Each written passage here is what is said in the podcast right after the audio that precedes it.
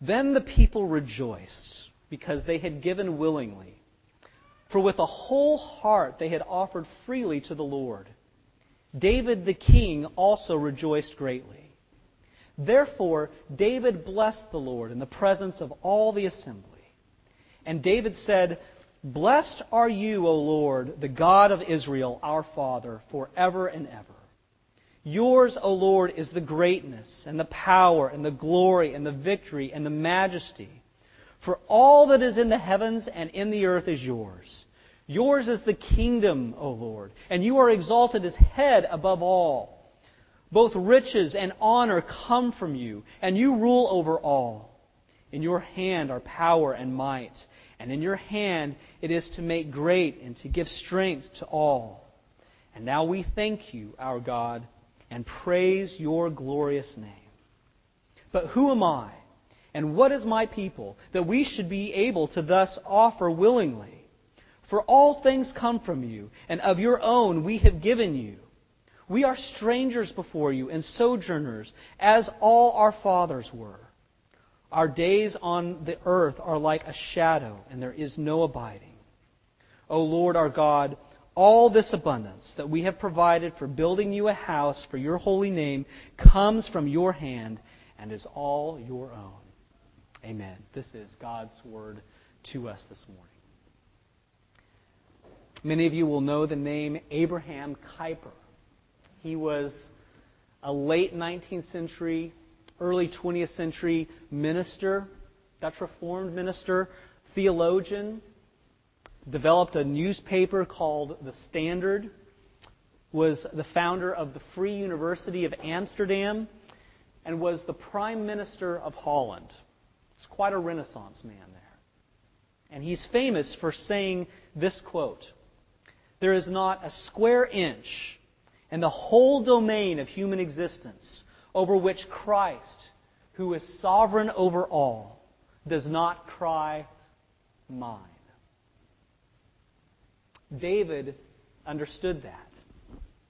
That's something that David was trying to instill in the people of Israel at this time. That if God is the creator and the sustainer of all things, and then in the new covenant, if Jesus Christ truly is the King of kings and the Lord of lords, then everything that we have belongs to Him. It all belongs to Him. Every aspect of our life is His. There is a famous radio personality who says that he has talent on loan from God. Now, regardless of what you think of the, the politics or all the innuendos that he might be meaning from that, there's something true about that. That his talent is on loan from God. The talent that we have is on loan from God. The resources that we have. That all that we have is on loan for God, from God and, and to be used to make him look beautiful, to make him look radiant, so the, the talk about stewardship is to zero in on something much greater than handing over our financial resources to God because He's so freely given that to us. We're to hand over all of our lives to God. Every aspect of our life comes under His Lordship. And I think that David is starting to gain a, a rather personal, deep understanding of what that looks like for his own life and for the life of the redeemed community, for the life of Israel. David, in this passage, if you notice just the, the way in which it was written, it's a prayer. He's standing before the church. He's in the assembly and he's praying. And he's praising God for the faithful and the abundant giving of the people of Israel for the construction of this temple. And he's acknowledging that all that is in the heavens and the earth, in the earth is God's. See, he's understanding that he may be the king of Israel, David may be the king of Israel, but God is the true king of Israel. In fact, he is the king of kings. He is the king over all things. The kingdom belongs to God. Riches and honor come from God. All the good things that we have and that we enjoy in this life come from God. And so when we give over to Him, we only give what He has so freely given to us. And so David has come to see that even though he is the wealthiest and the most powerful person in all of Israel, that nothing that he has belongs to him at all. Nothing he has belongs to him. It all belongs to God. And it completely changes his perspective on his stuff. It, it changes the way he sees it, the way he sees his resources and his power and his authority and his wealth. All of that belongs to God. God owns David's stuff. And that message right there, in many ways, strikes at us. It's so counterintuitive. It, it, it doesn't jive well with the American dream in many respects. Because when we start to realize that what we have is not fundamentally ours, and that it ultimately belongs to God, then we discover what a great privilege and a great responsibility we have as His people to handle what He has given to us with wisdom and with wise stewardship. Many of you know that when Rebecca and I and Rebecca and Sarah and I moved away from San Diego, we happened to move away from San Diego in a time when the housing market completely hit the tank. Uh, we, we bought high and couldn't even sell low. That's how bad it was. And so we couldn't sell our place. We, we had to rent out our home there. And we were nervous about that because we know how renters can be. The fact of the matter is that, in general, renters don't typically care for a place in the same way that homeowners do, the same way that owners do. Now, fortunately, we have had a wonderful renter, but the principle still holds true that people who rent typically do not care for things as well as the owner does. But what about if your friend calls you up and says, I have a home right on the beach in Destin, and you're welcome to come over and bring your family and bring your friends over anytime and enjoy it as much as you like? See, your perspective on that changes. You're not just a renter who, who is borrowing a piece of property and doesn't really care how it is returned to the owner. If your friend gives you free access to his beautiful home on the beach in Destin, when you leave, you are going to return that home to the owner in better shape than you found it, in better shape than how you entered into it. And you do that because it's called good stewardship. It's called respect. It's called love for your friend who has so freely given you this wonderful gift to enjoy. And David is trying to get us to see that here. He's trying to get us to see that it's not only our money, but it's our whole lives that we're to give over to God. Because we're not renters. We've been freely given all of these tremendous gifts. And I, and I think it's important for us to learn to see that, to learn to latch on to that. Because when you think of your money, and you think of it in light of the church, do you think of it as if you come here for a service and God taxes you 10% of that, and then the other remaining 90% belongs to you? If that is the way that you see your money, then I want to challenge that mentality. Because what God is saying is that He doesn't own just 10% of your money, He owns all of it. He doesn't own just 10% of certain aspects of your life, all of it belongs to Him. See, if, if Jesus came and He only saved 10% of your sin, and you had to figure out a way to atone for the remaining 90% of it, then yes, in 90% of your life, you're free to do whatever you please. Do whatever you need to do to, to build an identity for yourself and build a sense of comfort and pleasure for yourself. But see, that's not how we're taught to understand Christ when we look at the Scriptures. When you look at the author of Hebrews, he does not say that Jesus Christ is able to save partially those who draw near to him. He says that he is able to save completely those who draw near to him. And that's good news because every little niche of our bodies, every point of minutia in our life needs saving. It needs redemption. And so discovering that is our only hope in this life or the next is the fuel that transforms us from being hoarders, from being selfish with what we have, from being consumers, from being covetous. And it enables us to understand that God doesn't just own 10% of our lives. He owns all of it. If you look up in verse 5, look there with me real fast. In verse 5, David asks, Who then will offer willingly, consecrating himself today to our Lord. See, Christ is our only hope. And we get that hope at a tremendous cost. It comes to us at the cost of his own life. And so when we understand that we have been redeemed and we have hope, and it is a costly grace that we have received, it causes us to answer this question that David asks here in verse 5 Who then will offer willingly, consecrating himself today to the Lord? You answer that, me. I will. I will offer myself over to the Lord. And see, the people are beginning to capture a vision of this. They're starting to get it. They, they understood I'm not just giving to a project.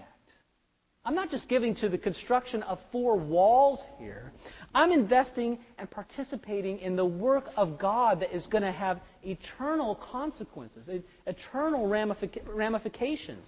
And I think the Christian can look at this and say, hey, I've been redeemed. My whole life has been redeemed. And it came at the price of Jesus' life. I was poor. I was helpless. I was without hope but I'm now made rich in the gospel, and I've been given hope. And so it enables me and it enables you to give back. Not in a begrudging way, but in a way that's joyful because we've been given so much. It's a, it's a privilege. It's an honor. It's a joy to participate in what God is doing and in what He will do after we are long gone from this earth. See, the, the true Christian can look at his or her life and see grace at every single turn. When I look out amongst you right now, I, I see heaps of grace that has been poured out on all of you. All of you who have embraced Jesus Christ. I see heaps of grace there. Tons of gifts in this particular con- uh, congregation. Some of you live in 4,000 square foot homes, and some of you live in 400 square foot apartments. Some of you have tremendous financial resources, and others of you are pinching pennies. So, some of you have copious amounts of time to give, to serve one another. And, and some of you are just thankful that you could have one hour of your week to be able to be here on Sunday morning. Some of you are tremendously gifted musically. Some of you aren't. That's okay. But we have tremendous gifts in this congregation. But we also, each one of us here, each one of us here has a rock in our shoe. I, I call it a rock in, in my shoe. It's something that, that you can live with, but it is annoying. And it, and it disrupts your quality of life. And, and you very often can't get it out of your mind because it's just always there. It's some kind of liability that you have in your life. And, and right now, for many of you, that, that liability, that rock in your shoe, might be your finances. It might be something else. I don't even need to spell out what a tumultuous time we're going through in our country in terms of the economy. And many of you have felt it straight away. You experience it in, our whole, in your whole life. And it is the rock in your shoe. So I don't want you to misunderstand what I'm saying here. I'm not calling you to give, whether it be of your finances, of your time, of your talents, whatever. I'm not asking you to give irresponsibly, to be foolish in the way in which you give because you're feeling guilted into that. That's not at all what I'm asking. I'm saying that what I think this passage is challenging us to do is to consider our lives and to consider our resources, the gifts that God has given to us, and to ask, does what I do with my life reflect that I own myself or that I belong to God? Is there anything sacrificial about the way in which I am living my life? Because I think that when we latch on to the gospel, we let, when, we, when we actually grab a hold of what Jesus Christ has done for us and understand that He has taken us from death to life, from poverty to riches, from hopelessness to hope, it, it drives us out of ourselves and, to, and it drives us to live a consecrated life, a surrendered life, a life of stewardship because He's so freely given to us. It changes our entire perspective on things because it causes us to, to see that God's glory is more important than my glory. It, it, it, sees His glory as more important than the stuff that I can accumulate for my life in order to make myself more comfortable or to validate my existence. And we start to give over our lives to God. And all of a sudden, it dawns upon us that we're actually enjoying it. It actually brings us tremendous joy that, cannot even be purchased by money or experiences or stuff. See, in verse 9 here, look at verse 9. It says that the people rejoiced because they had given willingly. It's not only that God is shining brightly here, it's not just that the people have come to terms with the weightiness and the majesty of God and that they're singing at the level of their souls, How great is our God! It is that, but it's so much more. The, the people are actually enjoying this. They're saying, wow, I thought I was going to give of my life, of my resources, and it was going to empty me out, and it was going to drain me, and I was going to feel depleted. But I gave, and I actually sense joy in my soul. I actually sense a deep rooted level of contentment that, that, that I've poured my life into something that's eternal, and I like it. That's what happens to us. And I think we need to remember this. I think we need to remember this. Jesus said that whoever will save his life will lose it. But whoever loses his life for my sake will find it. That's a gospel principle there. The gospel principle is that we find ourselves when we give ourselves away.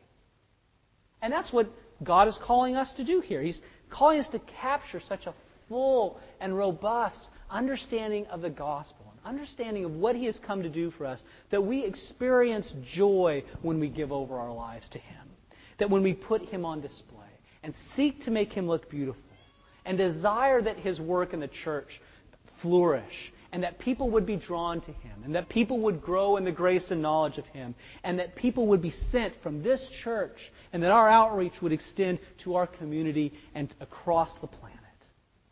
That's what we long to see happen here at First Presbyterian Church in Biloxi, Mississippi, in this little corner of the world. And so I dream about this stuff, and I desire these things. I think about the youth in our church. I'm so thankful that over the course of the past several months and, and years, we, we have seen more and more youth come into this church and hear the gospel and come to embrace it and sing with us on Sunday morning. And I'm so thankful that Andy has taken such initiative to seek to integrate the youth into the rest of the church culture here. I want to see more of that happening. I want to see us coming alongside and supporting and, and working with the youth in this church so that this church would be more and more hospitable to families with middle school students, junior high students, high school students, so that they could come here and latch on to the things of Christ. I want to see in this church momentum carried on from our small group, community group ministry that we were having on Thursday night with the women and that we have every other Saturday morning with the men. The great fellowship and growth and maturity and repentance and faith that we have seen in those ministries. I want to see that flourish here. I want people to be involved with that so that we can live out the one another's of Scripture, so that we can practice hospitality with one another, and so that others might come and to be part of our community here as well. I have a dream that First Presbyterian Church would be a church full of disciple making disciples, of, of people whose lives are surrendered over to Jesus Christ who are seeing Him as magnificent over every sphere of their life, and it pours over to others. They're investing their lives in other people and seeking to help them come to enjoy Christ greater, so that they in turn will help to see other help other people come to see Christ and enjoy Him more greatly. I want to see that happen in this church. For discipleship to be a true, honest, deep part of what this church is all about.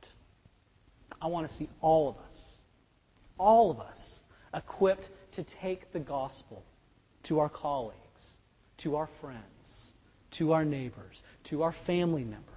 I want to see us equipped to be able to do that, to, to be able to bring the gospel out in a clear and concise and bold and humble, winsome fashion to those who've yet to come to embrace Him, and to be equipped to do that, to really see ourselves as missionaries to the spheres of life that God has placed us into. I want to see in this congregation fathers and husbands and wives and mothers begin to discover what a grace filled, gospel saturated, Christ centered household looks like. I want, I want to help husbands to understand what it means to love their wife as Christ loved the church and laid his life down for her. I want wives to discover more and more what it means to honor and respect and submit to their husbands in the Lord. I want parents to understand what it looks like to raise our children in the nurture and the instruction of the Lord in a culture where the, the family is absolutely disintegrating in every manifestation, what a beautiful gospel reality that we can show forth to this world by living like that. I want to see that happen here at First Presbyterian Church. I want to see our children's ministry become a first rate deal where our children are really maturing, really growing in the grace and knowledge of Christ, and where when we vow when a child is baptized that we will assist the parents in the Christian nurture of their child, that we actually mean that. That that's starting to be lived out more and more in this church. I desire to see this church take on a tremendous mercy focus. We are so beautifully situated in this community. You look from the parking lot that way and you see a major Air Force base. You look in the parking lot that way and you see a middle school. You look down the street and you see poverty. You look down the street and you see tremendous wealth. We, we have abundant resources here in this community. And I want to see our church reaching out to it with mercy, with the gospel, so that they'll see that the ministry that we do indeed is born out of the ministry that we believe in word. That, we, that it is a ministry of grace. That freely we have received, so freely we give. And it points people to Jesus Christ. We are the most church state in the country. This is the most Christianized place on the planet, probably. And yet, you look along this coast, and there are only four PCA churches along the whole Mississippi Gulf Coast with a total membership of under 400 people. There are probably more Mormons than that along the coast. There are definitely more Buddhists than that along the coast. I'm not satisfied with that at all. And so I want to see First Presbyterian Church taking the lead in our presbytery, in our denomination, to help assist new churches get established here along the coast. It is through new churches, more than established churches, that people come to know Christ. And that's one of our greatest evangelistic ways in which we can reach people, is by coming alongside church planters and establishing these things all along the coast from the Alabama border to the Louisiana border. That's what I long to see happen here. That's the dream that I have. That's what I think about on Tuesday afternoon at 2:30. Folks, I pray that that's the dream that we would have. That's what I want you to desire to invest in. God could cause all those things to happen like that. He doesn't need our help. But the God who ordains the ends ordains the means to those ends. And the means to those ends are His people participating in His kingdom work, setting Him on full display in our lives, and freely giving over what He has given to us our time, our talents, and our treasures for the sake of His glory. Let's think about that now as we go to prayer.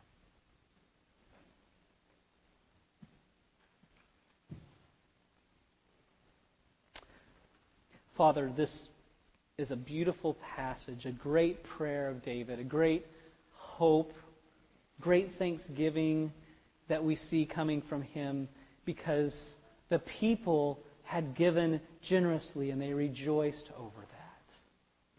Father, it's my prayer that in my life and in the lives of each one here, that we would see ourselves as stewards over what it is that you've given to us.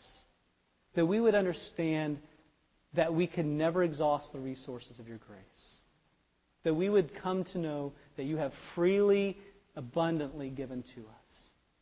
So may that push us out of ourselves to freely give, to give with abandon, so that we might see you glorified, made to be seen as beautiful, majestic, glorious, worthy of pouring all of our life into, so that others might see you like that as well. Do that here in this little church, and this little neck of the woods. We pray it in Jesus' name and all for his sake.